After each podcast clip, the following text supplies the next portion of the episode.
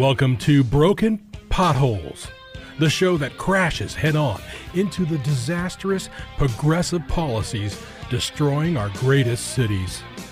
And now, the host of Broken Potholes, Sam Stone.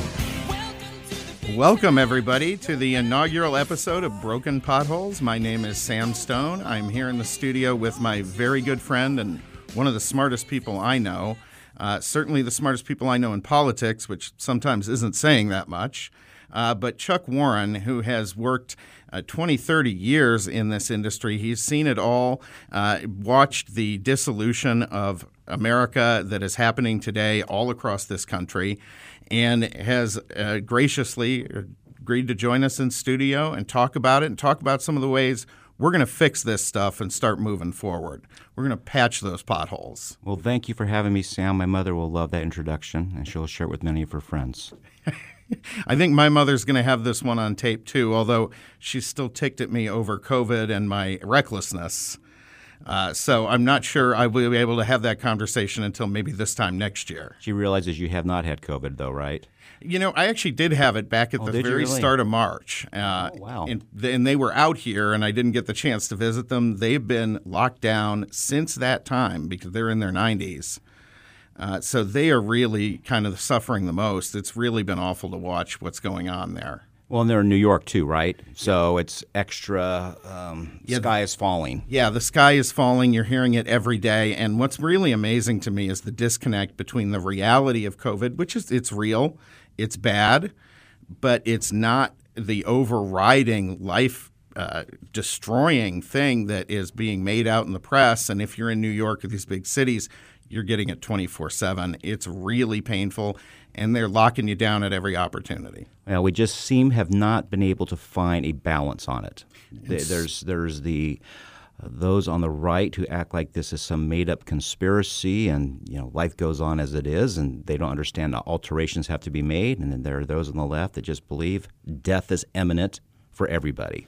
And speaking of a lack of balance, you know, normally we're going to be doing this show on Saturdays, but we're taping a little early today. We're taping on Thursday, right after we had uh, all the drama. We had a person killed, people storming the U.S. Capitol. It is a really strange time in America when you add all this stuff up. It's not a time I thought I'd ever see. You know, I saw a, a, a meme yesterday and it said, well played December 27th, 2020, or December 37th, 2020. Um, I, I just think yesterday, I have, I have not seen the reaction um, yesterday that was comparable except for 9 11. When you talk to people after 9 11, um, they were awestruck, they were shocked by it. Um, I think for those who are conservative, um, were horrified that there's an element on our side that would do such a thing.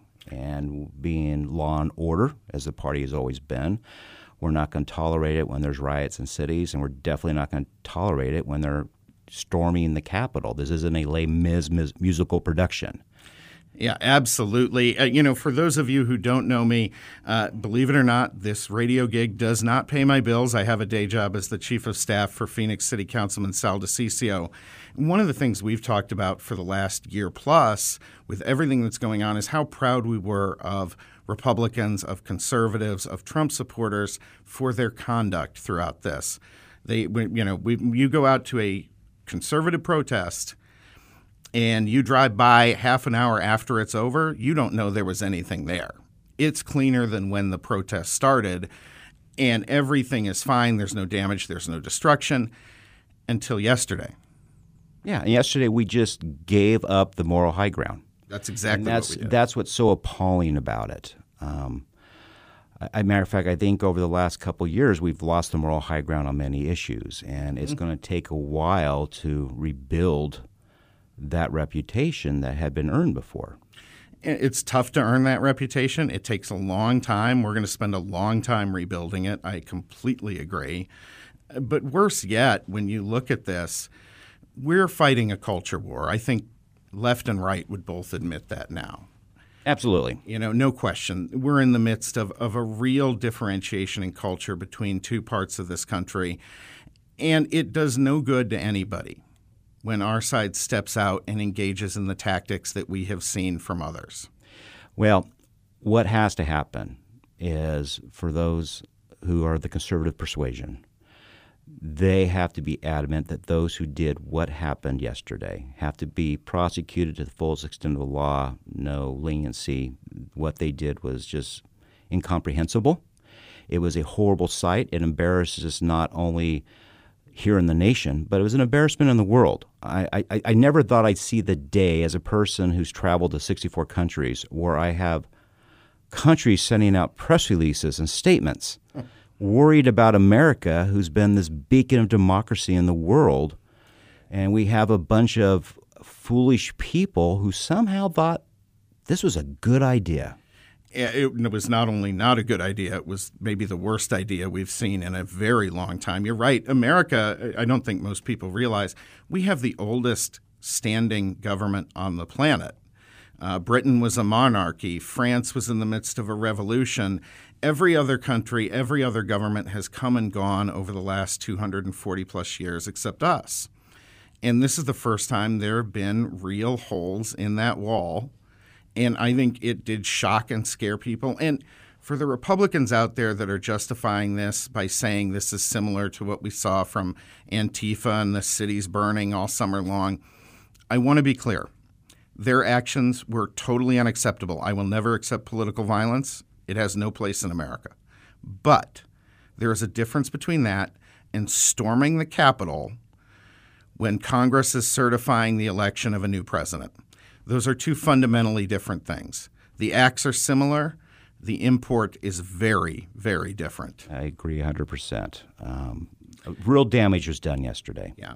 Fortunately, we're going to have another very smart guy on here shortly, Erick Erickson. Uh, Eric, uh, for those of you who are not familiar with him, former CNN, Fox News contributor, he has the number one show in the state of Georgia, uh, the Evening News with Erick Erickson. We were really looking forward to having him on here to discuss everything happening in Georgia with the Georgia election, the new impact on the Senate, uh, the House all of a sudden now we have Democrats in control of all three bodies. That was going to be a heck of a show, frankly, and yet we've gotten derailed and, and frankly have to talk about what went on uh, here this week and, and what we've seen because it's so radical. It's so different than what we have had in the past. So we're bringing Eric on right now. Hello, Eric. Chuck Warren here and Sam Stone.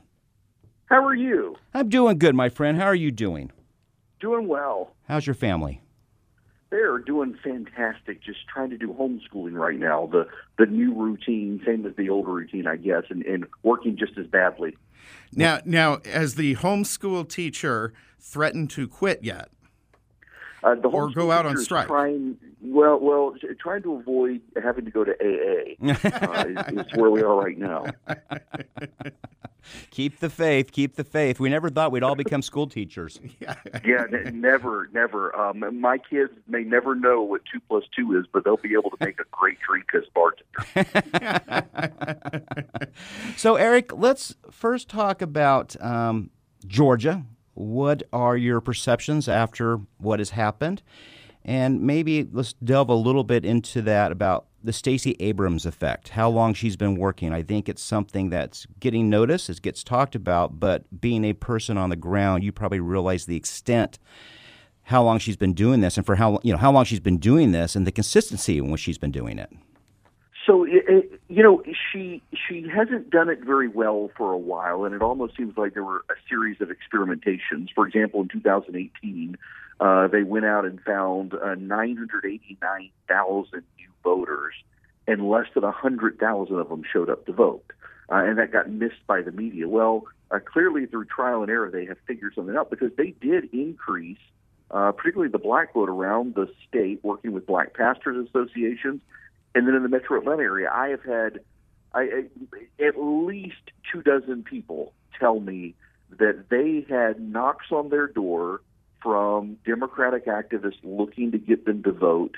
And the most they got from the Republicans was, "Would you like to buy Trump Christmas wallpaper uh, or, or or wrapping paper?" Um, that it really was that bad. They got they got emails and they got text messages about give money to Mitch McConnell, buy Trump Christmas wrapping paper, and they never got knocks at the door, and they're they're non-traditional independent voters. The Republicans went to Republican, the Democrats went to Democrats and uh, non-affiliated voters, and it worked in the metro area. But what's bigger and, and what is missing is that it's simply the Republicans didn't turn up. I mean, the reality is in Georgia there are more Republicans than Democrats, and to prove that, let me explain to you the legislative vote in Georgia. If you add up all the votes cast in congressional races in the general election, Republicans got 51%. All the state house races added together, 53%. All the state senate races together, 54%. Uh, and yet the Republicans in the runoff turned out at a rate 30% less than the general election, and Democrats only turned out at a rate 10% less than the general election. Uh, it did not help that, frankly, the chairman of the state party, the president of the United States, and multiple congressmen campaigned around the state for two months saying the Democrats stole it and they're going to steal it again, and the governor and the secretary of state aren't doing anything about it. So when you tell people show up, it's going to be stolen from you. Uh, that doesn't really give people an incentive to show up, and they didn't. Hey, Eric, this is Sam. I, that, I think that's a great point. We're going to go to break here in just a couple of minutes, so I'll have to cut you off, but I want to bring you back immediately after the break uh, and talk a little bit more about this because there's a lot of talk about voter fraud. And, and one of the things that I want, I, I wish people had done is separate the issues with the electoral changes in Wisconsin, Pennsylvania, and those states, which were done uh, by the Secretary of States or by judges. Those are legitimate electoral issues. They're not fraud. Right. Um, but but those are, are something that Republicans should be aware of and should look at versus what's happened in Georgia, what happened frankly here in Arizona, where you have a Stacey Abrams, where here you have a, a, number of groups, Poder, Puente, a number of others, that have organized in the field and done exactly the same thing. That is not fraud, and and I would love to, to discuss a little bit more about what you've seen in ter- in Georgia and how they've done sure. that. What are they doing? That's so effective. And we're going to go to break here in just a moment, but we will be right back with Erick Erickson, and I know everyone's looking forward to that answer.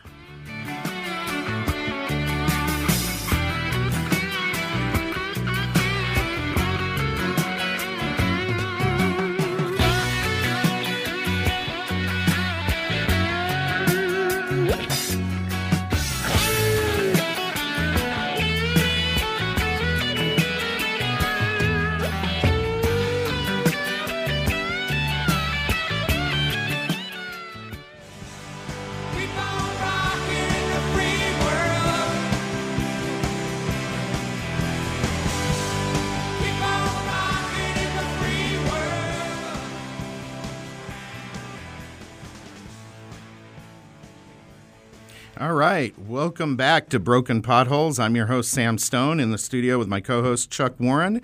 And on the line with us, Erick Erickson uh, of Evening News with Erick Erickson, the number one show in Georgia. He also runs the blog The Resurgent. If you are not reading that, you should be. It is some of the best uh, writing and information out there in the political world today. And uh, welcome back, Eric. We were just talking about Stacey Abrams and her efforts. Uh, and, and you've had a close up view how are they getting down? Let's get down to the technical details of this. How did they put the funding together for this? What are they doing that is effective? So be, because it is. They they essentially did what Republicans did in the late 90s and early 2000s to turn a lot of Southern Democratic states Republican. Uh, they used money from large uh, nonprofits uh, that are that are sympathetic to the left to do massive voter registration drives. They set up separate organizations that were political. That instead of getting the nonprofit monies in, uh, they could do it. They could pay themselves reduced salaries and work for the, the, the actual nonprofit, so they didn't violate tax laws. Uh, and then from the one voter registration drive, they used the other to target the most likely voters to come out. And they worked over a series of years slowly. Uh, they did this not thinking we're going to flip this overnight. They did it. We're going to thinking they're going to flip it in a decade. They started actually in 2012, and they've been working since 2012 to do this, identifying voters, finding ways to persuade them to come vote. They would take an election. They would say, okay, This persuaded voters to come out. This did not. Let's drop that. Let's do this. Now let's come up with another way and let's A B test it essentially. Which would work best? Okay, this one works and this one works. Let's do best. What do these people have in common where this one works? Okay, let's find everybody who has this in common and we'll persuade all of them to vote in this way because we know it works. And now this group of people are persuadable in a different way. Let's do that. They focused on not just urban areas, but suburban areas that are typically Republican. And they did not find that they didn't waste their time with people who show up in Republican primaries. They got lists of everybody who's moving into an area who's never voted here before. They were the first people to show up at the door and say, hey, you should register to vote. And then they started focus grouping and testing. And is this person Republican or Democrat? Are they non committed? Okay, they're non committed. What persuades them to vote for our side? And they've literally been doing this for a decade to get to this point. point, and really in the run up to 2022. Stacey Abrams in 2014 gave an interview to the Atlanta Journal Constitution and said she did not think Georgia would go blue until 2022. and she's been running, and her first run was a trial run to see what worked and what didn't. They registered a million people, 100,000 of them showed up. Well, guess what? In 2020, they went through those those 900,000 people who didn't show up to try to figure out what would motivate them, and they got a lot of them to turn out. One of the things that you're alluding to here, and it's something, Chuck, you've worked in Florida very extensively on the Republican side on this, is that they're they're not going out of the field, right? This is not something they do for six months every two years. They they stay engaged constantly. Uh, it is a constant level of engagement. Uh, they don't do it. They they field test it. Uh, they A/B test it. They they they run their numbers. They they do their data. Uh, and frankly, one of the things they've done is they've built outside organizations that have success metrics, and that's something a lot of Republicans used to do. And then they got so successful at it that the grift, frankly, started working in, and, and people get paid just because, oh well, I registered 500,000 people, pay me money. Uh, the Democrats don't get paid unless those 500,000 people actually show up and vote. Um, so they have a real incentive to make sure they're doing it right and get these people out to vote. Eric, and what they've done it? Eric, what did the Republican Party spend five hundred million dollars on in Georgia for these Senate elections? Uh, mail, mail and TV. Uh, now they had volunteers who came in, and they did have some paid people come in. The president's team hired every college Republican who wanted a job to do door to door for the general. When the when the runoff came, the president's team had abandoned the field, and it was a volunteer based effort. They focused on getting Republicans out to vote. They didn't really spend a lot of time looking at non Republicans who might come vote for him, while the Democrats only focused on that for the first month. You know, when you, you talk about that, I, I find that personally very disheartening because I know Chuck and I have spent a lot of time working on these kind of campaigns in the field. And, and you know, one of the things that we always say, uh, Eric, it, and you know this, is when you see a campaign that's all TV and all mail, you know it's going to be a really good deal for the consultants and the people Yeah. working on it. They're going to make a ton of money. But they're not those campaigns are not effective in this era, are they? No, they're not. And, and you know, Republicans used to do the ground game stuff. Uh, in in 2018 and 2020 in Georgia, the governor's team did a brilliant job with ground game. In fact, in the runoff, the governor's team stepped up and they worked South Georgia, but they were outworked. They were underfunded. Uh, the outside groups didn't want to give money to the, this organization because they thought, oh well, the governor will just be using it in 2022 and won't really use it now. Uh, they were the only ones who were really out there knocking. Uh, that they used. I, I've got a friend of mine. Uh, he's got a great door-to-door uh, program. That's the other missing aspect here is that the national Republicans came in and said, "Oh, don't use this consultant. Use our consultant, uh, who got great commissions, but his product had not been in Georgia, while the other guy's product had been there for four years." You know that brings up another point, something that I've talked about with with the RNC folks, with numerous candidates over the years, and and there's sort of two views of consulting and races. There's the DC view that all races are the same, and you end up with these sort of campaign in a box packages. And, and then there's the locals. And I think one of the most important lessons of this election, this election cycle, is how hyper local all of these races in every state are and how much they're driven by local politics. Oh, so much so. Uh, put it to you this way: there was a third race in the runoff that no one paid attention to. It was the chairman of the State Public Service Commission. That's the regulator for the public utilities.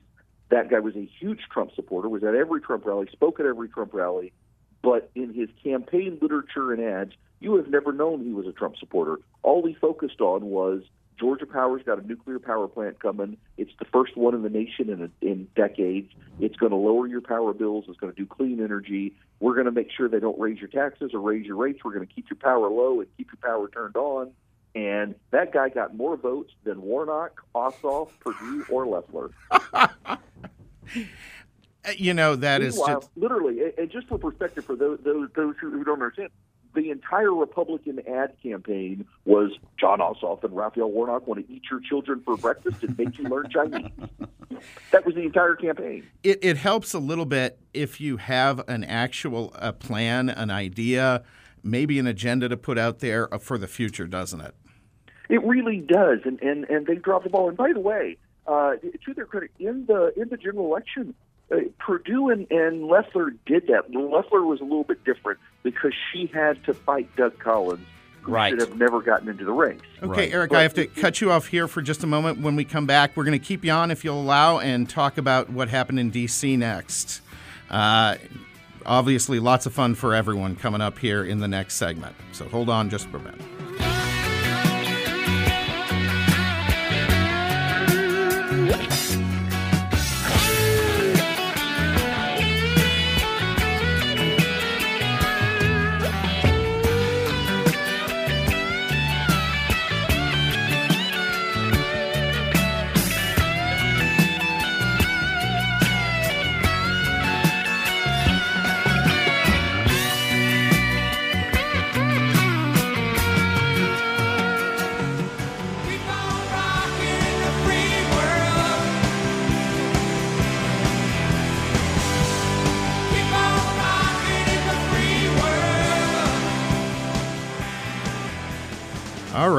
Welcome back to Broken Potholes.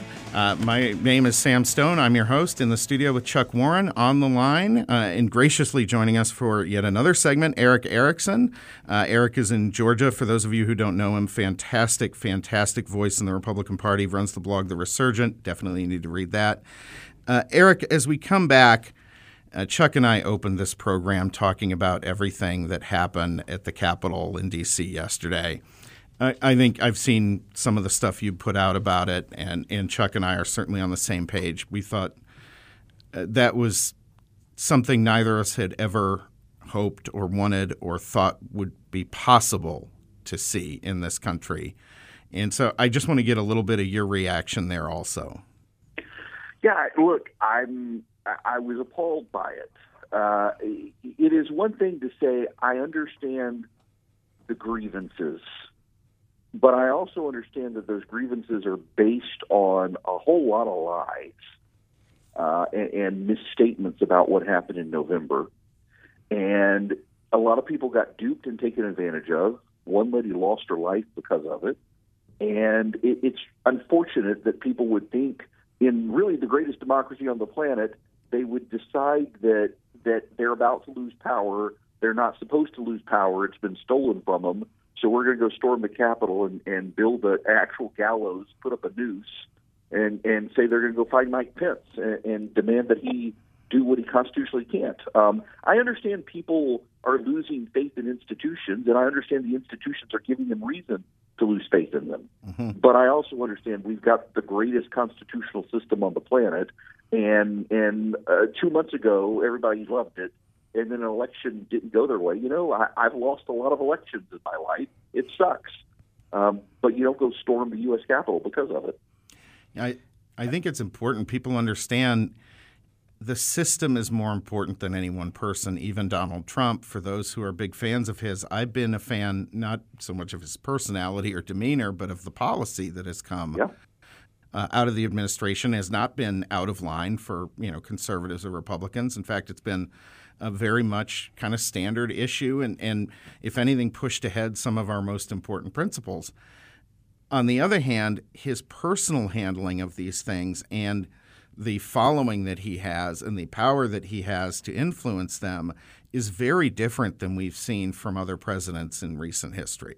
Well, it's become cultish to a degree. Um, you know, remarkable the, the, the level of, uh, of it is to a degree a cult of personality. I think you could say that the the the president came to Georgia on Monday night. He spent more time attacking the Republicans than the Democrats, and I watched it and I saw two people I know well who have Brian Kemp stickers on their trucks, who were Brian Kemp field operators, volunteers, and supporters even before the president endorsed Brian Kemp in 2018, and they were cheering on the president when he said he was coming back to campaign against Brian Kemp in, in a year and a half. And I just I found that remarkable. Does Brian Kemp run again? Oh yeah, I actually think he comes out of this looking very well, particularly after what happened yesterday. Uh, he already he, he had a press conference last night. He got the Speaker of the Georgia House, who he and the Speaker don't like each other, along with the Lieutenant Governor, who he's got a very good relationship with. They held a united front press conference. Said they've got the National Guard. Don't you try this in Atlanta.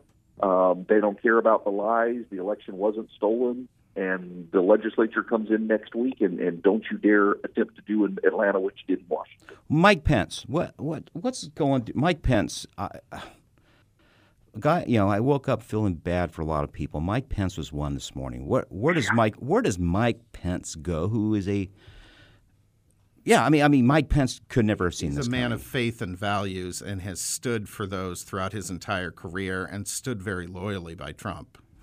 Where's he go? He said it. I mean, he's going to retirement. I, I don't think he runs for president in four years. He is the man in the moment that we needed, though. Uh, people people have really attacked Pence for standing by the president and being loyal to the president. And and when the time arrived where that loyalty was tested, he chose the Constitution and deserves a lot of applause for that. I, I mean, he, he's a longtime friend of mine. I'm such a big fan of his, and and he is the man with character that we needed. And I think you can see from what he did yesterday that all along, behind the scenes, he's been doing his best to steer the president in a good direction. And at the moment that he could not, he chose the Constitution. Yeah, I I think history will look back very kindly on Mike Pence and his term as vice president uh, because of those actions specifically, obviously. But I think he served awfully well throughout this term. Erick Erickson, we're going to be right back with you here on Broken Potholes for our final segment coming up. Uh, and then Chuck and I will close it out. Thank you, folks, for l- tuning in today. And thank you, Eric, for giving us all of your time. Very appreciated. Keep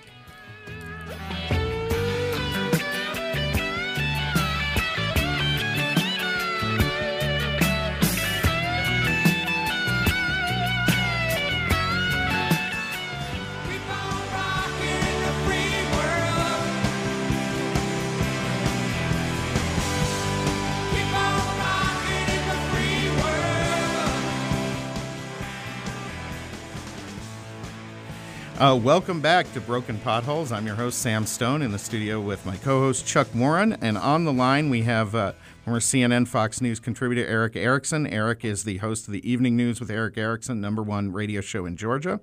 Uh, runs the blog Resurgent. We have to thank Eric for sticking with us throughout this entire hour here today. Uh, but there's just so much to talk about with everything that's gone on. And, and Chuck, you had a question specifically. Eric, discuss for a minute, and we want to get on just talking about 2022. Um, tell us about what was the effect of Lin Wood?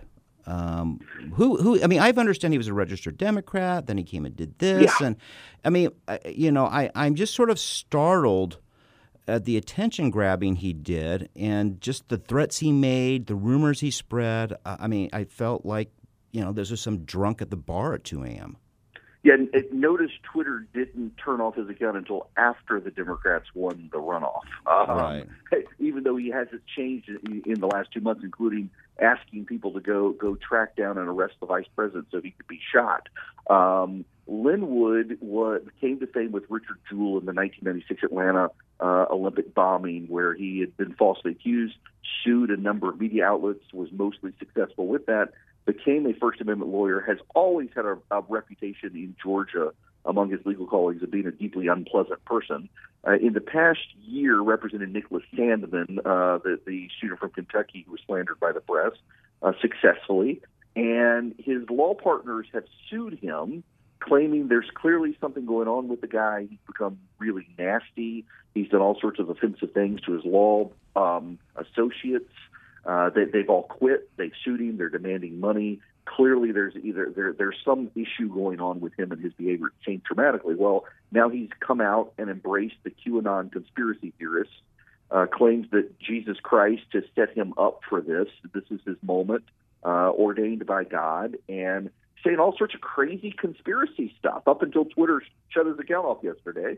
And um, people in the QAnon community gravitated to him, believed he was was one of them, and and people believed what he was saying. And, and it, it took him months to realize the guy was nuts, and some of them still believe him.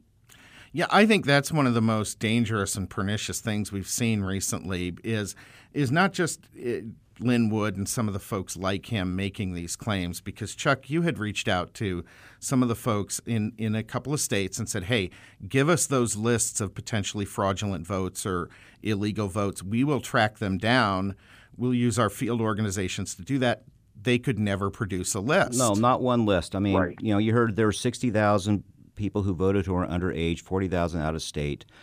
Uh, went to people directly. Look, I have a funder. Give it to us. We'll do background checks. If we find it, you know, that they're literally out of state or they're under 18, um, we'll we'll hire a former county attorney in each county. Go take it to the county clerk. secretary- I mean, we'll get them off the ballots, right? And and stress to them when this was pushed in early December that this would be the best way for you to actually show that your claims of fraud are real. You know, you can show it in Georgia, get real names, take real people off the rolls. Right. To this day, I still wait for those Yeah. names. Uh, they they don't exist. No. A- And, you know, I think to worse, and Erick, I, I want to get your take on this also, but to me, what was worse was not the individuals like Lin Wood, who is clearly an opportunist, uh, right. But but all the individuals, the leaders within our own party who have continued down this road, when frankly, if you're in this business and you didn't know that this this narrative was false, I've got serious questions about your IQ and sanity. Yeah, I mean, and here's part of the problem as well. This just frustrates me in particular with the Republican Party chairman in Georgia. Um, you're you're now saying that all these people were on the voter rolls and voted, and in Georgia you have an opportunity to challenge them all up until the day before the election, and you didn't. Um, i i- that that's political malpractice if it really happened and you didn't challenge. And and so they've had to invent elaborate conspiracies in some cases to escape blame for their own dereliction of duty, but in other cases because they're making a lot of money off of it too. Right, Yeah. right. So what happens in what what what happens in the next two years? Do you see? Um, uh, where does the party go from here? Uh, you know, listen, I, I think they're going to do well with redistricting in 2022, and so they'll probably take back the House, preserve their their state legislatures in a lot of cases. The problem, though, is that I'm afraid they'll look at that and say, "Success, we've solved the problem." Uh, and, and they've got a really deeper problem. It is with Donald Trump not on the ballot, uh, suburban voters in Georgia had a six point shift back to the GOP, but the president's core supporters stayed home. Uh, these two groups don't like each other, and the Republicans can't win without both of them. They're going to have to figure out how to get these people all engaged and marching in the same direction without killing each other. Well, that and that takes you know, look, real progress takes asking the right questions, and I don't think we ever feel like on the Republican side, conservative side, they're asking the right questions. Um, we uh, for amazing for a party that believes in meritocracy, hard work, we don't want to do the hard work, um, the, the the you know the actual brain work to figure out how to make this right. They're not doing what Stacey Abrams is doing, the ABs, what works for these voters, what you know what issues work there and don't work there, right? Correct. Um, and it's beyond frustrating. Yeah, Chuck, you you've gone in in Florida into Miami Dade and done a lot of work in that area, going into Hispanic communities. And one of the things I've always said here in Arizona uh, is we have to stop looking at Hispanics as uh, you know some sort of uh, the other uh, as the Republican Party. We need to embrace them in a big, big way. Because if you look at the values of the community, family first, hard work, education, they they really match up with our values very well. When we go in and we sell that message, I, I think we've been effective, but we don't go in year after year. We don't engage. When we show up, it's for six months ahead of an election. And, and in a minority community, in any low income community, you cannot do that with any legitimacy. Yeah, you know, we we found this in Georgia that the Republicans have done a very good job of staying engaged in those communities, better than the Democrats actually. But they they just they, they've got to keep doing it, and frankly, we're seeing with the Democrats now. They're duplicating Republican successes of the early 2000s of staying engaged in communities where the GOP is looking at a financial rate of return on doing so, and where the Democrats are looking at an ideological rate of return. Mm-hmm. Yeah, one of the things I these elections take money. Field operations, really good field operations year over year. You've got to pay people right.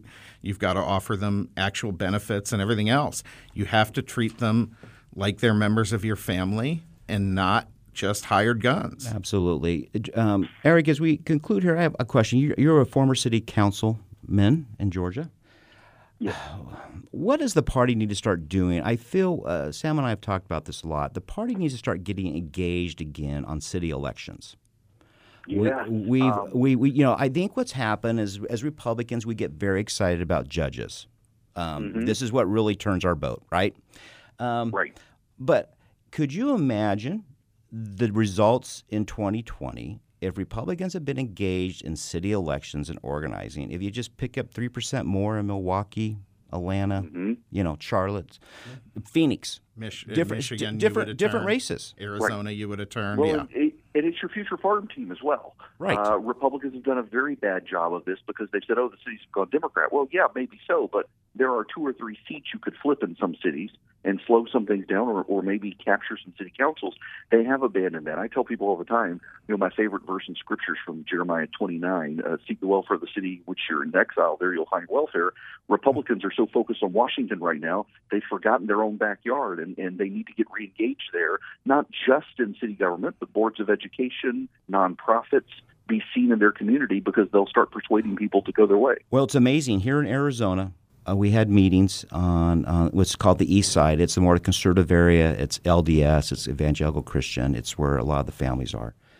And one day we had a meeting. Jason Chaffetz was here, and we had a group of 100 people in the middle of the day at home, at a home. And um, they were coming up, bringing up a bunch of school board issues. And the, I mean, these women really surrounded me. And who is pushing these issues? And I said, it's the school board. Well, how do you get involved with it? You need to run. There's like no one ever runs for them. Just, just, just go, just get involved. Right. I Right. think that was the biggest surprise of the century. It is. It, it's. It's been just absolutely crazy to me how even local political Republican parties get so focused on their state legislative and congressional and, and, and federal elections. You've got a you got a city council in most cases, a county commission. You've got a school board. You've got a local water authority, and, and everybody everybody focus on other stuff. That's fantastic. Erick, thank you so much for all your time today. Really appreciate Thank having you. on there. Absolutely. Thanks for having me. We'll see, we'll see you soon, my friend. Appreciate you. Absolutely wonderful conversation. So Chuck, that was that was a fantastic conversation. I love Erick. He's one of the smartest people in politics and one of the things I've really not enjoyed during the Trump era is watching us eat our own uh, over slight differences with the president. Well, it's the old Reagan saying. I'm paraphrasing, you know, because someone votes with me. If someone votes with me 80 percent of the time, they're my friend. Right. A- And I don't think it's just this is just not a Republican issue. I think you're going to see this with Joe Biden now. Um, you're going to see a bunch of progressives say you've got to be with me 100 percent on this, or you're you're an apostate. You're you're you're just you're just an establishment milk toast leader. Um, and I, I don't think either side realizes that there is a great happy 60 percent middle. Absolutely. Uh, doesn't doesn't mean they're moderates because I, I think the word moderate is is a horrible term because there's no such thing. It's like when people say I'm an independent. No, you're not an independent. You just didn't want to put a party on, and Absolutely. you want to act snobby about it. yes. You're you're one or the other in this country. You're Yeah, a Republican or you're you, a Democrat. you know where you, There's you know, not much in between. You know where you lean. unless you're a libertarian, in which case you're going to lose a lot of elections. But you, know, feel good stand about yourself. on your values. You'll feel good it. about yourself. So I think that's the one thing that's been really um, that's been happening a lot in America, um, American communities. And look, you we have got to find a way not only across the aisle, but with people in our own party realizing, look, we have more in common than we do not. And um, until that changes, this this anger. I mean, I, I'm on a, on a on a board for a a, a club, and they were there's a helpline, and we had a board meeting this week, and they were saying that this helpline should like you call in and say, I have this complaint or this recommendation. It's just something they did for members, and they were talking about taking it down because the calls had become so angry. And I said, Well, how many calls you get a week? And they said, Well, it's just two to five. I said, Well, how many are angry? Two to five. They just said the tone of people the past year or two has become so bad that they find themselves a lot of time just trying to solve disputes or have them apologize to staff because people are so angry and they can't seem to control themselves. They're like a 13 year old kid. You know, you know, I got to tell you, Chuck, and I understand that completely because I, I've been making, and, and I know you're kind of the same way. I have been making a really conscious effort to go around when I go into a store or restaurant or anything to treat the employees, to treat everyone around with respect because you're seeing this anger seep out. Obviously, I think a lot of it has to do with COVID, the anxieties, the lockdowns, the restrictions. I think people are, are just getting at the end of their rope and have been for a while. Uh, but we are letting that fray and fracture society in some really, really serious ways. It's it's not healthy and it's not good for our country. It's not good for communities. People should not. Um, I had a friend uh, went to a doctor and the doctor gave her three things to do, and number two is don't watch Fox or CNN. yeah. I mean, I mean, how bad is that? Your doctor saying don't watch the news anymore. It's damaging your health. That's a pretty sad place to be at. That's a I mean, horrible place to be. It- and, you know, we're going to be talking next week. We're going to have another guest on the show we're looking forward to. Uh, at this point, we believe it's going to be Bill Scher. Should be fantastic. Uh, he can give us a little bit of a perspective from the other side. Uh, he primarily talks to Democrats. Um, and so I always like to get those points of view. Right. And hopefully, this show uh, week after week is going to help bring some of that. And, and our really focus here is on looking at how do we move forward? How do we fill those potholes? How do we fill all the breaks that are forming in our society, the cracks? And so I thank you, Chuck, for being on here Thank you, today. Sam. Appreciate it. And uh, to our guest Erick Erickson, again, fantastic having him on here, Folks, this has been this is Sam Stone. This has been Broken Potholes. Make sure you tune in again next week. We're going to have more to talk about. Thank you. No